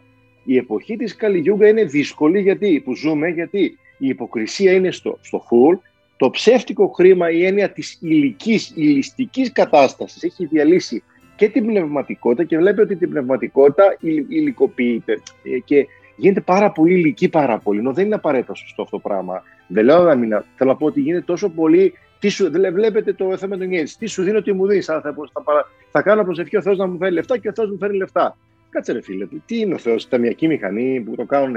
Όλα αυτά έχουν προβλεφτεί γιατί είναι μια πολύ μεγάλη αλλαγή εποχών που συνεχίζεται και αυτό που ζούμε όλα είναι η διαστρέβλωση, η υποκρισία που υπάρχει και η κατάσταση του νου, γιατί ο νους είναι πολύ άρρωστος. Αν αλλάξουμε το νου, αν κάνουμε εξαγνισμό σωστό, αν πραγματικά μπούμε και θεραπεύσουμε και πάμε στον πυρήνα μας μέσα μας, στην ουσία στην ψυχή που λέμε, θα δούμε στην ουσία ότι όλα αυτά, ότι η διαστρέβλωση, είναι, ο νους είναι τόσο δυνατός, γιατί έχει πει κάτι πολύ καλό. Ή θα είναι ο καλύτερος σου φίλος ο νους, ή ο χειρότερος σου εχθρός, έχει πει. Το θέμα είναι τι επιλέγουμε. Και η διαστρέβλωση είναι κάτι η ψευδέστηση, η μάγια. Ξέρουμε πολύ καλά και από την αστυνομία και από άλλα πράγματα ότι όλοι μας παλεύουμε από τις δικές μας ψευδεστήσεις να φύγουμε και από τις ψευδεστήσεις να διευθυνσούμε σαν μια σε έναν ωκεανό και παλεύουμε να φύγουμε και να βρούμε τη στεριά γιατί χανόμαστε μέσα στη ψευδέστηση της ψευδέστησης ο ψευδέστηση. Να βρούμε τη λέξη αλήθεια. Okay? Και αυτό δεν είναι τόσο απλό. Έτσι, το είπα λίγο πιο διαφορετικά, αλλά αυτό είναι, έχει προβλεφθεί εδώ και πάρα πολλές χιλιάδες χρόνια που ζούμε και που συνεχίζεται ακόμα. Έτσι, δεν τελείωσε. Έχουμε ακόμα δουλειά. Ακόμα. Εντάξει, τι γίνεται. Ναι, υπάρχουν, πάντως, λέω, υπάρχουν οι λύσεις, αλλά πρέπει ο άνθρωπος να αποφασίσει ότι θέλει αυτές τις λύσεις, να φύγει από το Matrix και που κοροϊδεύει τον εαυτό του γιατί βαριέται να κουνηθεί, βαριέται να αλλάξει, να πιεστεί για να μπορέσει να πετύχει την εξέλιξη του Κάλι Γιούγκα και να πάει στη χρυσή εποχή που ήδη έχει έρθει και αυτή. Ναι. Και να πάει, αλλά θα πάει μέσα του, όχι έξω του. Δεν πρόκειται να αλλάξει εξωτερικά, δεν θα πάρει Τέσλα για να γίνει καλύτερος, θα πάρει μέσα του εσωτερική ανάταση. Και αυτή είναι, αυτό είναι το ζητούμενο και γι' αυτό κάνουμε και τις εκπομπές αυτές. Ε, το θέμα ξέρεις ποιο είναι, ότι όλη αυτή η ανάταση η οποία ψάχνουμε δεν θα έρθει ούτε με το α, να διαβάσεις, ξέρω εγώ, αν η ξανθιά influencer πήρε σπίτι νεοκλασικό και το ανακατασκευάζει. Δηλαδή, εντάξει ρε φίλε, δηλαδή τι διάολο influencer, αφού η Ελλάδα είμαστε 10 εκατομμύρια άνθρωποι και τα 4, μη σου πω τα 6 εκατομμύρια είναι στα όρια της φτώχειας. Δηλαδή, τι γάμο το προϊόν πουλάς. Ή μάλλον ξέρουμε τι προϊόν πουλάς, αλλά είναι μια άλλη συζήτηση αυτή. Μεγάλη. Λοιπόν, α, το πρόβλημα λοιπόν είναι το εξής. Είναι ότι πρέπει να βάλει ο κόσμος λίγο ποιότητα στη ζωή του. Η ποιότητα στη ζωή δεν είναι να πας στη Μύκονο σαν τον σύντροφο και αγωνιστή της ε, αντίστασης Αντώνη Ρέμο που είναι σε καταναγκαστικές διακοπές στη Σαντορίνη. Γαμώ τον αντίχριστό μου γαμώ δηλαδή, έτσι. δηλαδή, πώς ξέρετε, πώς το λες αυτό, καταναγκαστικές διακοπές στη Σαντορίνη. Δηλαδή, σε λίγο θα μας πει ότι τον έχουν εκτοπίσει κιόλας τον άνθρωπο, έτσι. Να αρχίσει να βάλει ο κόσμος λίγο κάνα βιβλίο να ανοίξει να, να διαβάσει. Τα τρία χ. Η λύση είναι τα τρία χ, είναι μαθηματικά. Ποιο το ξενοδοχείο; Όχι, Α, τα τρία χ. Ξενοδοχείο, ενα, εν αρχή είναι αυτό, αν μπορείς να πας στο ξενοδοχείο, αλλά τα τρία χ αυτό είναι. Να ξεκινήσεις και να ξυπνάς το πρωί χαρούμενος. Όταν ξυπνήσεις χαρούμενος, θα μπορέσεις μέσα από τη χαρά να, και να αποκτήσεις και ερωτική χαρά αν έχεις τέτοια τάση γιατί την έχουν χάσει τελευταία και αυτή την τάση. Το τραγούδι το καινούργιο ξέρεις ποιο, πώς έπρεπε να λέγεται έτσι; Για να μείνεις εκτός νόσου, μοναχός σου εκτός νόσου. Έτσι. Άστο. Είδες αυτός, αυτός είναι ο ποιητικός λόγος που ανεβάζει τον εγκέφαλο. Μπράβο. Λοιπόν, τα, τα, τρία χ είναι χαρά. χαρά. Ξεκινάς με τη χαρά το πρωί. Μετά θα σου έρθει ο χρόνος και θα σου έρθει και το χρήμα. Διότι όλοι κυνηγάνε το χρήμα, το οποίο είναι το μόνο που δεν λείπει. Ό,τι θέλεις υπάρχει. Κοίταξε να δεις, εγώ κατά γενική ομολογία είμαι χαρούμενος άνθρωπος, αλλά στα άλλα δύο χ δεν ξέρω, μήπως τα γράφω ανορθογράφα, δεν ξέρω, δεν τα βλέπω να σκάνε με την πολύ εύκολα. Το θέμα είναι ότι μεγάλο κακό έχει κάνει τηλεόραση. Και ενώ το ράδιο, το podcast, έτσι είναι πάρα πολύ ωραίο, γιατί δημιουργείς μια άλλη επικοινωνία. Η τηλεόραση ουσιαστικά, παρόλο που χάνει πολύ έδαφος τηλεόραση πλέον, γιατί πλέον ο νέος δικτάκτορας είναι το ίντερνετ. Εάν γράψεις, λέει, στην Αυστραλία ενάντια στον COVID και στα εμβόλια, έχει 13 χιλιάρικα Αυστραλίας πρόστιμο και σε βρούνε. Κατεβάσαν στρατό στην Αυστραλία ε, για να τους ναι, για το... Ναι, ναι. Πετάνε τα ελικόπτερα και λέει μπείτε να εμβολιαστείτε. Έτσι. Και μιλάμε για ένα κράτος τα οποία το κράτος αυτό, αν μου έλεγες πριν τρία χρόνια, θα σου έλεγα είναι πήγιος παράδεισος, έτσι. Ότι είναι με αγγλική κοινοπολιτεία, λίγο δύσκολο, επειδή έχω πάει και έχω μείνει δύο μήνες εκεί, θα σου έλεγα είναι παράδεισος για τους τουρίστες και για τους εργάτες. Μάλιστα. Και επίσης, ας πούμε, άλλο κακό έχει παίξει τηλεόραση στα Σύρια. Δηλαδή, βλέπω εγώ τώρα, καταρχήν ρε παιδιά, το σεξ στο δίνει πολύ εύκολα. Δηλαδή, αυτές οι άγριες μέλισσες, ε, κανονικά άλλο τίτλο έπρεπε να έχει, αλλά μην το πούμε, γιατί μπορεί να ακούσουν και παιδάκια, έτσι. Έτσι, αλλαξοκολλίες και έγινε βραχιόλι. Ενώ τη δεκαετία του 90, ας πούμε, που ήμασταν πιο πιτσιρικάδες, έτσι. Δύναστη, δύναστη. Ή καλά το 80 δυναστή, ας πούμε, και έτσι. Έτσι, έβλεπες σε σύριαλ, ξέρω εγώ την Τζένι Μπότσι, που ήταν ωραία γυναίκα στα νιάτα της, και για να δεις λίγο βυζία, ας πούμε, πρέπει να φτάσει στο 18ο επεισόδιο, έτσι. Ήσουν άλλο την ώρα με το χέρι στον καβάλο. Τώρα, πρώτο επεισόδιο, δεύτερο πλάνο, καλημέρα, εντάξει τα βυζιά έξω, τι είναι ρε πούστο, και στις τσόντες, δηλαδή στις τσόντες. Έχει και μια εισαγωγή 4 λεπτά, 5. Κοίτα, όχι παραπάνω, 4-5 εκεί. Ε, δεν βλέπεις γρήγορες τσόντες. Έτσι, πάει. Λοιπόν, δηλαδή, έχουμε φτάσει σε ένα σημείο περνάνε κάτι περίεργα πράγματα. Δηλαδή, ο αρσενικός θα είναι φτωχομπατήρης, έτσι, και ο άλλος που είναι λίγο πιο πεταλουδέ, θα έχει τα φράγκα. Άρα μέσα στο υποσυνείδητο του παιδιού, έτσι, τι σου λέει, άρπατον για να προοδεύσεις. Ναι, ναι, ναι.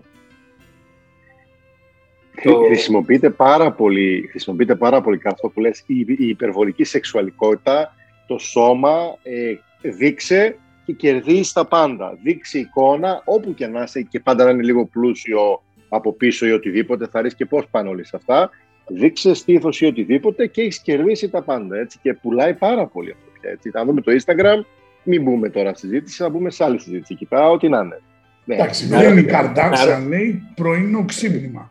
Ναι, έτσι. Σάβρα, ποια γυναίκα κοιμάται με τη βλεφαρίδα, την ψεύτικη, με το μαλλί, με το μάτι Κλεοπάτρα και με το ναι. μαλλί πένα λες και το έχει σιδερώσει και λες πρωινό ξύπνημα.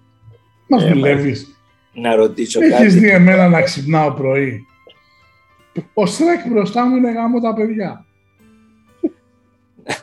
να ρωτήσω κάτι. Καπνίζατε ποτέ;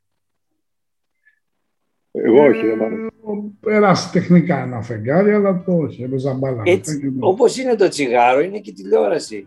αν δεν την κόψεις δεν γλιτώνεις. Τώρα εσείς μου λέτε τι λέει η τηλεόραση. Δεν φταίει η τηλεόραση, εσύ την ανοίγεις. Μα δεν άξιζε τι γίνεται. Έχει γίνει και στον κόσμο στεριό. Εθισμός. Ο κόσμος είπαμε τι. παίρνει τηλέφωνο τώρα ο άλλος. Ένα καλημέρα, τι έγινε, καλά. Ε, τώρα άλλος έχει πάρει για το πρόβλημά του, ξέρω εγώ, για την επιχείρηση. Ε, πώς το βλέπεις με την Τουρκία; Ε, τα έχω πει στο podcast.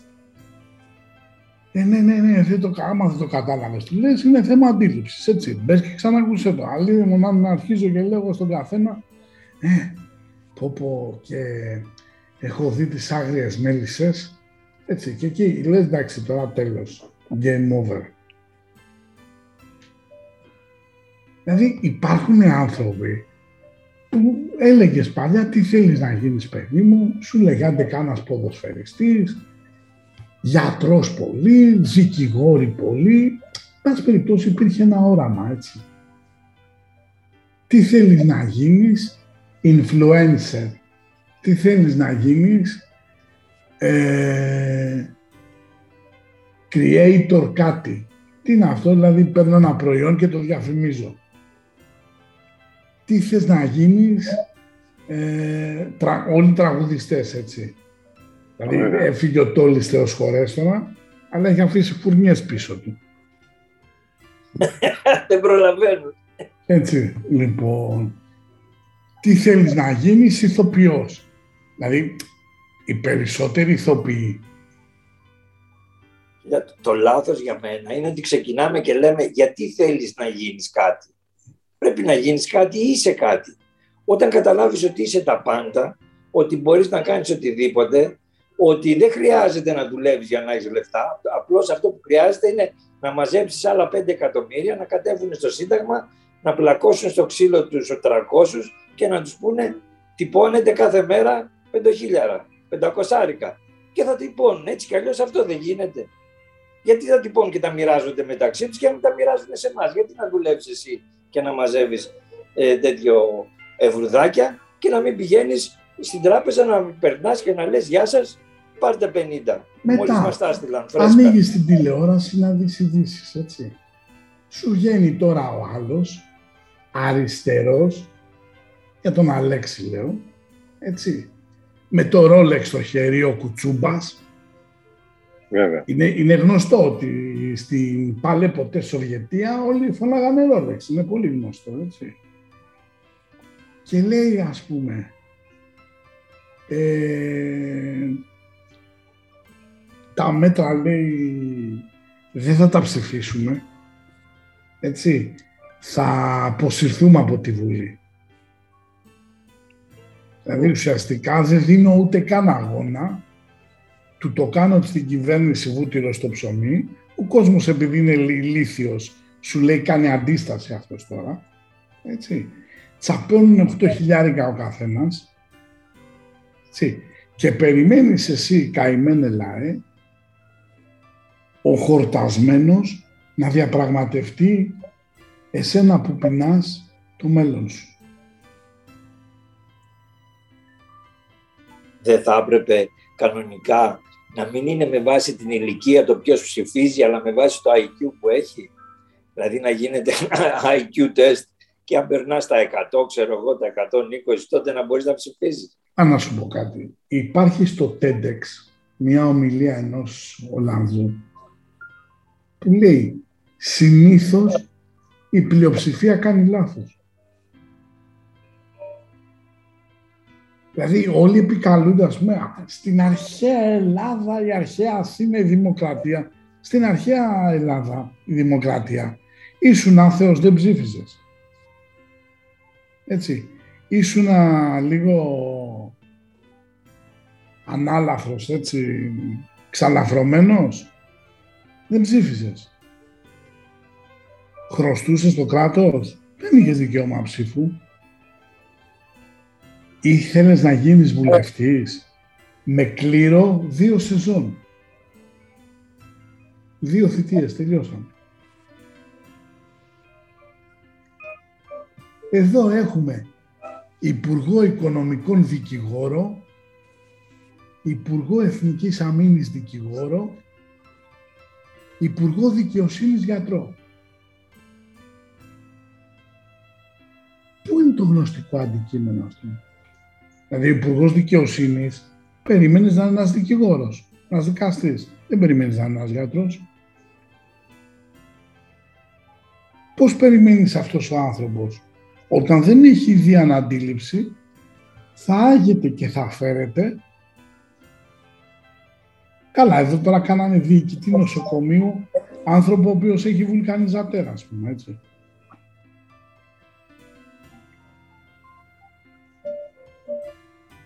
Δηλαδή ζούμε σε μια κατάσταση και φταίμε και εμείς γιατί δεν ζητάμε έλεγχο. Έχει πιστεύω, να είδε, πιστεύω να είδες το πώς δεν των πολιτικών, Κάρl, δεν θα προσέχεις αυτά. Τα πόθεν έσχεσαι των πολιτικών, νομίζω βγήκαν έτσι. Ναι, μια ναι, ερώτηση ναι, πολύ απλή. 36 ακίνητα ο Μητσοτάκης που έχει, okay, με υποτίθεται εισόδημα αυτό εδώ. Πώς τα συντηρεί αυτά τα 36 ακίνητα και δεν ακίνητα στην αγωνία; Παιδί μου, εδώ ή, τώρα να σου πω κάτι και 100 τόσα ο Βρετιώτης έχω δει είναι... και τόσοι άλλοι. Αυτά είναι... πώς γίνεται, παιδιά. Είναι, πώς το λένε, ε, υπάρχει μια εταιρεία γαλλική που αγόρασε το σπίτι του Βολτέρου. Έτσι. Ναι, ναι, ναι. Δεν την έχει δηλώσει. Δεν είσαι παράνομος. Ναι. Δεν πρέπει να σου, αρσία, να σου γίνει άρση της ασυλίας και να πας στο δικαστήριο. Καταρχάς, γιατί να υπάρχει ασυλία, για εξηγήστε μου. Σωστό και ναι. αυτό, πάρα πολύ ωραία. Γιατί να έχεις ασυλία; Είσαι, έτσι. Ναι. Γιατί, δηλαδή, απίστευτα πράγματα δηλαδή, έτσι, και δεν έχουν δουλέψει ποτέ, έτσι. Αυτοί διοικούν και στην ουσία έχουν κάτι ακίνητα και βάζουν πολύ πάντα λίγα στο ρήμα της τράπεζας και ακίνητα έχουν από εδώ και από εκεί ατελείωτα. Δηλαδή, ένα ακίνητο να χαλάσει, εμείς έχουμε χαλάει στο σπίτι μας διάφορα πράγματα. Έτσι. Ο, ο ελληνική λύση 500 χιλιάρικα εισόδημα, ναι τα δουλεύει, έτσι, πού τα έχεις φίλε, στην Deutsche Bank; Όταν το ρωτήσανε, με πνεύμα τώρα, θα μου πείτε που θα βάλω τα λεφτά μου. Άρα πάνω να πει ότι δεν έχεις εμπιστοσύνη στο σύστημα που εσύ υπηρετείς. Αυτός δεν πιστεύει και στο bitcoin. Καλά, ούτε και ο Βαρουφάκης, οικονομολόγος, πιστεύει στο bitcoin. Ούτε ο Warren Buffett πιστεύει. Μην, μην κοιτάς τι λένε, ρώτα τους πόσα έχουν. το τι πιστεύουν είναι αυτό που πουλάνε. Έτσι. Όλοι αυτοί λοιπόν, για να καταλάβουμε, όταν έγινε το 15 το capital control, είχαν πάει και είχαν στηθεί στο ATM της Βουλής για να μην τους μπανίσει κανένας. Και αφού είχαν την εσωτερική πληροφόρηση, βγάζανε λεφτά.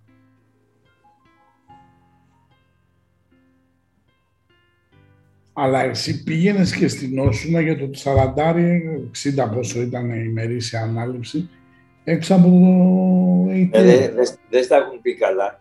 Το ξέρανε νωρίτερα και είχαν τραβήξει τα ποσά και τα είχαν στείλει σε εξωτερικού τράπεζες. Γιατί όλοι είχαν εξωτερικού τράπεζες για να είναι σίγουροι. Γιατί πεζόταν και το να κάνουν κούρεμα όπως κάναν στην Κύπρο μετά. Λοιπόν, τα πράγματα για να καταλάβει ο κόσμος θα πρέπει πίστευε και ερεύνα. Έτσι. Πιστεύει σε ένα δόγμα, γιατί δεν μιλάμε για θρησκείες, μιλάμε για δόγματα, έτσι. Καλά κάνεις, ψάξου, για τη δική σου εδώ. Πιστεύει σε μια ιδεολογία, στον ταοισμό, στον ε, μαρξισμό, οτιδήποτε. Ψάξου, ποια τα υπέρ, ποια τα κάτω. Εδώ θα έλεγα ότι το να πιστεύεις είναι λίγο τέτοιο. Γιατί όταν πιστεύεις σε κάτι έξω από σένα, πιστεύεις στο Matrix. Και όταν πιστεύεις στο Matrix, την έχεις πατήσει έτσι κι αλλιώς, είναι σάπιο το σανίδι. Πρέπει να μπεις μέσα σου και να πιστέψεις σε σένα, γιατί τότε το μόνο που υπάρχει εσύ, όλα τα άλλα δεν υπάρχουν, είναι εικονικές πραγματικότητες. Είναι σαν να μου πεις ότι πιστεύω ότι εγώ έχω 63 αυτοκινητάκια που τρέχω στο ίντερνετ μέσα στα τέτοια. Δεν τα έχω, αλλά τα έχω. Μπορώ να παίξω, αλλά δεν τα έχω. Είναι εικονικά αυτά. Έτσι είναι και η ζωή που ζούμε, έτσι είναι το σπίτι που μένουμε, έτσι είναι το αυτοκίνητο που μένουμε, έτσι είναι το κορμί που έχουμε. Εγώ έχω ένα σπασμένο πόδι. Και όταν μου λένε τι έπαθες, πονάς, λέω δεν πονάω. Εγώ πονάει το πόδι μου. Γιατί εγώ δεν είμαι αυτός μου, δεν είναι το σώμα μου. Πριν είπαμε για ναρκωτικά τώρα, σε πιάσαμε. Τι για άλλο. Αυτά τα παίρνεις μικρός μωρό τα ναρκωτικά. Μεγάλος λοιπόν, Για να καταλάβει λίγο ο κόσμος. Πρέπει να προσπαθήσουμε να βάλουμε λίγο ποιότητα στη ζωή μας. Δηλαδή ακούω, τους λέω παιδιά, ο κόσμος, η ζωή μας είναι μικρές χαρές. Έτσι, αν είσαι σε μια κατάσταση δηλαδή χτες ας πούμε, το Σάββατο μου τη βάρεσε, πήγα μέχρι το Μακάρθου να πιω ένα καφέ. 9 η ώρα το πρωί μιλάμε, εγώ, ο σκύλος, τα, τα παιδιά, η σύζυγος και, ο, και το σερβιτοράκι, ας πούμε, έτσι. Στα παιδάκια που δουλεύουν, που βλέπεις κάτι φοιτητόπουλα και κάτι τέτοια, έτσι. Πόσο σου λέω, καφές 3,60, ξέρω δώσ' του 5.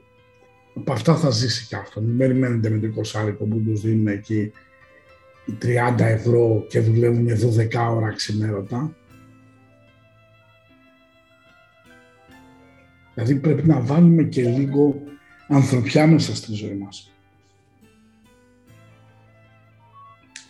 Έτσι, όλοι έχουν δικαίωμα στη ζωή. όλοι έχουν δικαίωμα στη ζωή. Και να βάλουμε και το γέλιο, γιατί είμαστε συνέχεια μια δραματική κατάσταση. Όχι, θα πεθάνει ένα, θα πεθάνει άλλος. Βλέπετε ότι η ζωή, βλέπετε πόσο φεύγουν άνθρωποι και δεν γελάμε πια, ξέρεις. Δηλαδή, δεν, γελά, δεν, δεν βγαίνει τώρα ο δικός μου ο Βασιλακόπουλος αυτός. Δηλαδή, με αυτόν έχω μεγάλη αγάπη. και λέει: Η ελευθερία δεν σας ανήκει. Εμβολιαστείτε για να σας τη δώσουμε πίσω. Δηλαδή, Αν είναι δυνατόν. Δεν παλεύει. Ρε παπάρα, μέχρι τα 60 σου το πιο μεγάλο πράγμα που έχεις κάνει είναι βροχοσκόπηση στη ζωή σου. Ε, άντε άνοιξε ένα τάφο και πέσε μέσα και πέθανε, θα μας πεις τώρα εσύ, περιμένουμε σένα καραγκιόζεν, θα μας δώσεις τη ζωή μας πίσω. Βλέπετε ότι το πουλήσανε έτσι, θα τη ζωή σας πίσω, ελευθερία, θα πάθετε αυτό και δεν το χάβουν πάρα πολύ αυτό το πράγμα. Δηλαδή είναι πολύ σημαντικό, ξαναλέω, να πάμε στο, στη χαρά και αυτό που λέει και ο Στέργιος, γιατί το να γελάμε δυναμώνεται νοσοποιητικό τα πράγματα βλέπουμε και όχι τόσο σοβαρά, γιατί είναι για γέλιο πολλά πράγματα που μας λένε. Γιατί δεν είναι τόσο σοβαρά πραγματικά. Πάρτε καμιά πολύ βιταμίνη. Αυτό είναι ψευδάργυρο. Βιταμίνη D. το μετα, βιταμίνη D. Έτσι. Δεν είναι τραγικό να ζούμε σε μια τέτοια χώρα και να έχουμε έλλειψη βιταμίνης D. Βέβαια. Πάτε στον ήλιο. Κάντε τις εξετάσεις του αίματος, είναι πολύ σημαντικές να δείτε τα, την ανοσοποίησή σας, αλλά δυναμώστε την ανοσοποίηση. Όχι πάμε στα φάρμακα ένα καλό νοσοποιητικό το κλειδί. Και δεν μιλάει κανένας γι' αυτό, έτσι. Λίγοι γιατροί που τους ψάχνουμε και ξέρουν, που σωστοί γιατροί, έτσι, που ακολουθούν τον Ιπποκράτη, μιλάνε για όλα, έτσι. Δεν μιλάνε για αυτά. Πάντως για να γελάσουμε. Θες να κάνεις, ναι. θες να πάρε μια εχινάκια, αλλά μην την πάρεις τον Οκτώβριο που έχεις συναχωθεί τον Νοέμβριο. Ξεκινάτε από το Σεπτέμβριο, οπότε δεν θα σου έρθει να του πει φίλε, έλα, μπάει, φύγε. Έτσι. Ναι. Φάει το μελάκι σου. Το αυγουλάκι σου, να είσαι ωραίος. Και μετά να σου πω για τον κορονοϊό μιλάμε. Λέει ο άλλος πέθανε από κορονοϊό, ναι. Είχε, είχε κάποια υποκείμενα νοσήματα. Κάναμε νεκροτόμιο, όχι. Λέει πέθανε από κορονοϊό. Ο άλλος είχε πάρει τρία διάγκρα. Τον ρούφηξε στη φίδα καλά καλά η Ρωσίρα του πήρε μέχρι και το κρύωμα, έτσι. Λέει θέλω και δεύτερο γύρο, 80 χρονών. 80 χρονών το δεύτερο πιταγύρο είναι επικίνδυνο. Όχι δεύτερος γύρος από εκεί. Παίρνει το δεύτερο γύρο λοιπόν ο Μπαρμπάς. Βγάζει τις βαλβίδες στο κάρτερ κάτω. Μπαμ, γεια σας, τελειώσαμε. Νοσοκομείο. Ε, να τον γράψουμε COVID. Δεν τον γράψει COVID. Ο άνθρωπος έφυγε τιμημένος όχι ατιμασμένος, να το ξεφτυλίσουμε. Ο άλλος κάνει σούζα, ξέρω εγώ, το το λίγο μπαμ σκάει στην κολόνα, COVID. Κάτσε ρε φίλε. Πάντως σε, σε πολλές νεκροτομές που έχουν γίνει με ειδική άδεια ο Αντωνιάδη, παράδειγμα, κάποιος τον το ξέρει πολύ καλά τα πράγματα, Κανένα δεν έχει κορονοϊός στην ουσία. Είχαν άλλα νοσήματα όσαν επιτράπηκαν και εκεί γίνεται να αφήσει το παιχνίδι. Έτσι. Πίστευτο και τώρα θα γίνω λίγο κακός και δεν το θέλω. Όχι, δεν το θέλω, δεν είναι και δύσκολο. Έτσι. Λοιπόν, ο άνθρωπος ο Αντωνιάδης, μάγκας, έτσι. Έχει κάνει 4.000 σελίδες μήνυση. Εντάξει, έχω σοβαρές ενστάσεις για το αν θα τις διαβάσει κάποιος. Έτσι. Δεν είμαι νομικός, εννοείται. Αλλά ο άνθρωπος έχει δώσει έναν αγώνα ωραίο. Ξαφνικά τώρα όλοι οι μπροστάριδες αρχίζουν και μπαίνουν σε κόμματα. Κάνουν κόμματα. Έτσι. Οπότε, θα μου πεις είναι κακό αυτό; Για κατά τη γνώμη μου πουλάς τον αγώνα σου. Και εμείς θέλεις να τον αγοράσουμε. Το, το χρηματοδοτεί, λάθος κάνεις. Το χρηματοδοτεί τον αγώνα. Έτσι. Γιατί υπάρχει τζάμπα χρηματοδότηση. Γιατί να χάσει το. Άσχετα αν χάσει πορεία μετά ο αγώνας, γιατί όταν μπαίνει στο χρήμα, χάνει και πορεία. Είναι σαν τη βαρύτητα. Στρέφει η βαρύτητα του χρήματος, στρέφει την πορεία του αγώνα. Και το πρόβλημα είναι το εξής ότι οι περισσότεροι το λάθος που έχουν κάνει είναι ότι οτιδήποτε τους πει κάποιος το πιστεύουν. Διασταύρωσέ το. Κάτσε μάθε. Κάτσε διάβασε. Διάβασα από διάφορες πηγές.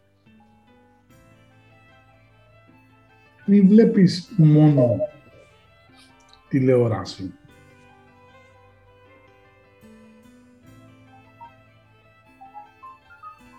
Γιατί πολλά πράγματα έτσι φαίνεται ότι υπήρχε από αρχαιοτά των χρόνων μία συγκεκριμένη ελίτ η οποία δεν έχει προβλέψει τα επερχόμενα.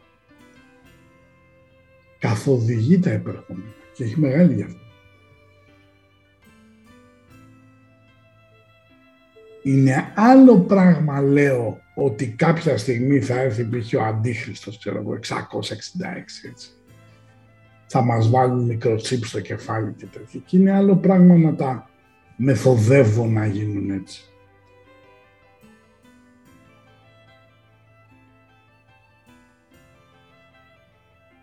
Στέργιος.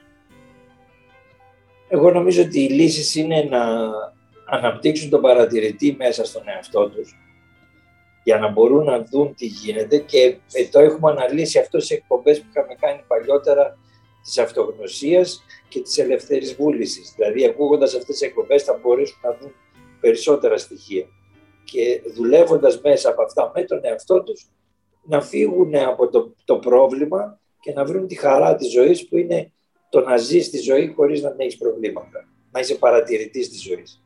Εγώ ξέρεις τι σκέφτηκα τώρα, έτσι, μου μια φλασιά. Επειδή η επόμενη Δευτέρα είναι, 10, είναι 9. Ε, η επόμενη είναι 16. Εντάξει, τώρα μην κάνουμε 16 την επόμενη μέρα της Παναγίας, θα πάμε 23, έτσι.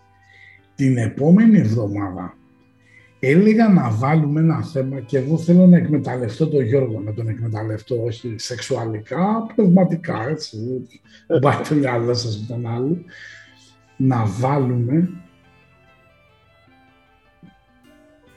την εσχατολογία μέσα από τις θρησκείες. Γιατί εδώ έχουν βγει τώρα παπάδες, ε, εν τω μεταξύ, ξέρεις, τέλος πάντων να μην τον κατανομάσω τον άνθρωπο, έτσι. Προφανώς και θέλει να δώσει ελπίδα στον κόσμο. Τέλος Μάη πεθαίνει ο κορονοϊός. 15 Αυγούστου με τον κορονοϊό θα επέμβει η Παναγία. Έτσι, με μεγάλο σεβασμό, αλλά ημερολόγιο της Παναγίας δεν έχεις αν σε έχει βάλει στο ραντεβού, οπότε να είμαστε λίγο σοβαροί. Οπότε να δούμε τι λένε για τα εσχατολογικά Ινδουίστες, οι Βουδιστές. Okay. Εντάξει, ο Στέλιος θα πάρει για τους Ανουνάκη θα μας πιάσει. Οι Ανουνάκη θα παίξουν στάνταρ σας την εκπομπή, δηλαδή το παίζω άσο. Εκεί δεν έχουν, οι Ανουνάκη δεν έχουν εσχατολογικό, γιατί οι Ανουνάκη δημιουργούν την έννοια του εσχατολογικού για να παίζει το παιχνίδι. Αυτοί θέλουν το φόβο, άρα η εσχατολογία πάντα υπάρχει.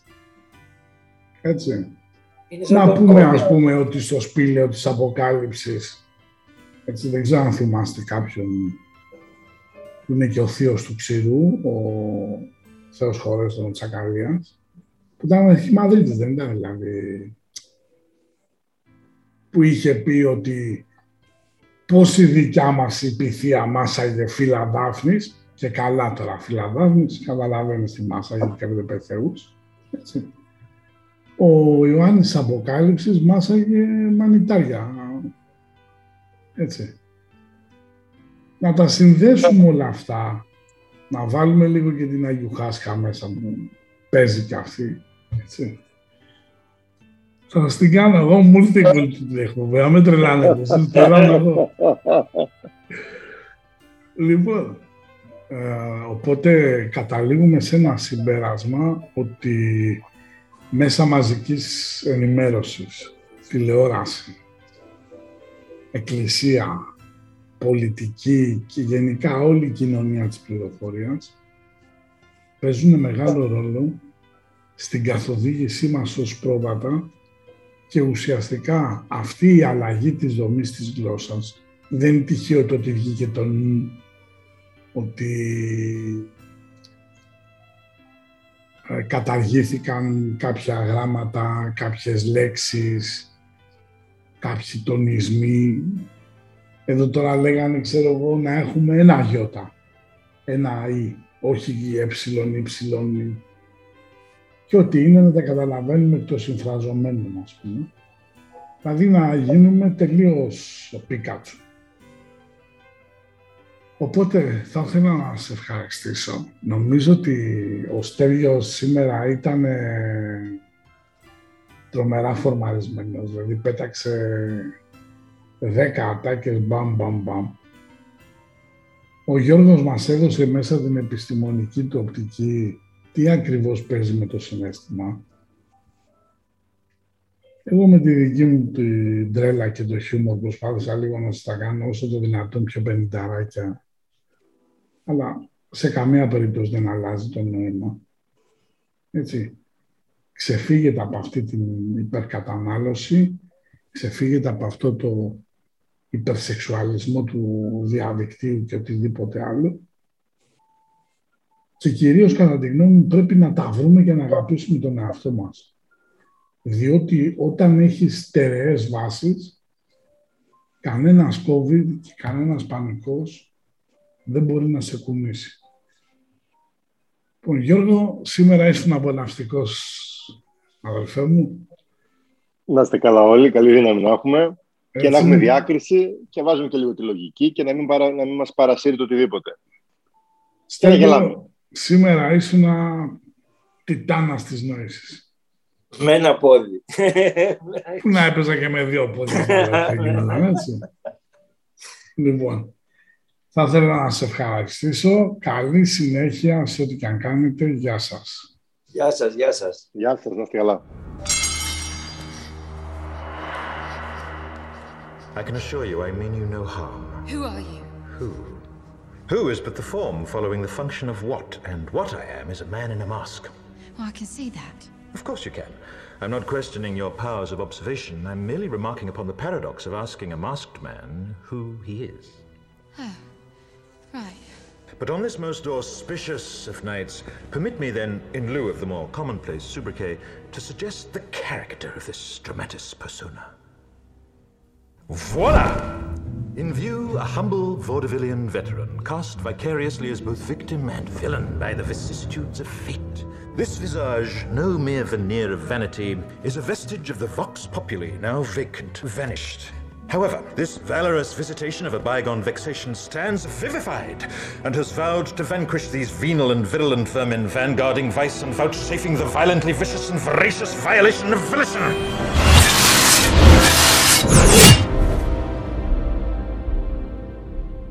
The only verdict is vengeance, a vendetta, held as a votive not in vain, for the value and veracity of such shall one day vindicate the vigilant and the virtuous. Verily, this vicious vichyssoise of verbiage veers most verbose, so let me simply add that it's my very good honor to meet you, and you may call me V.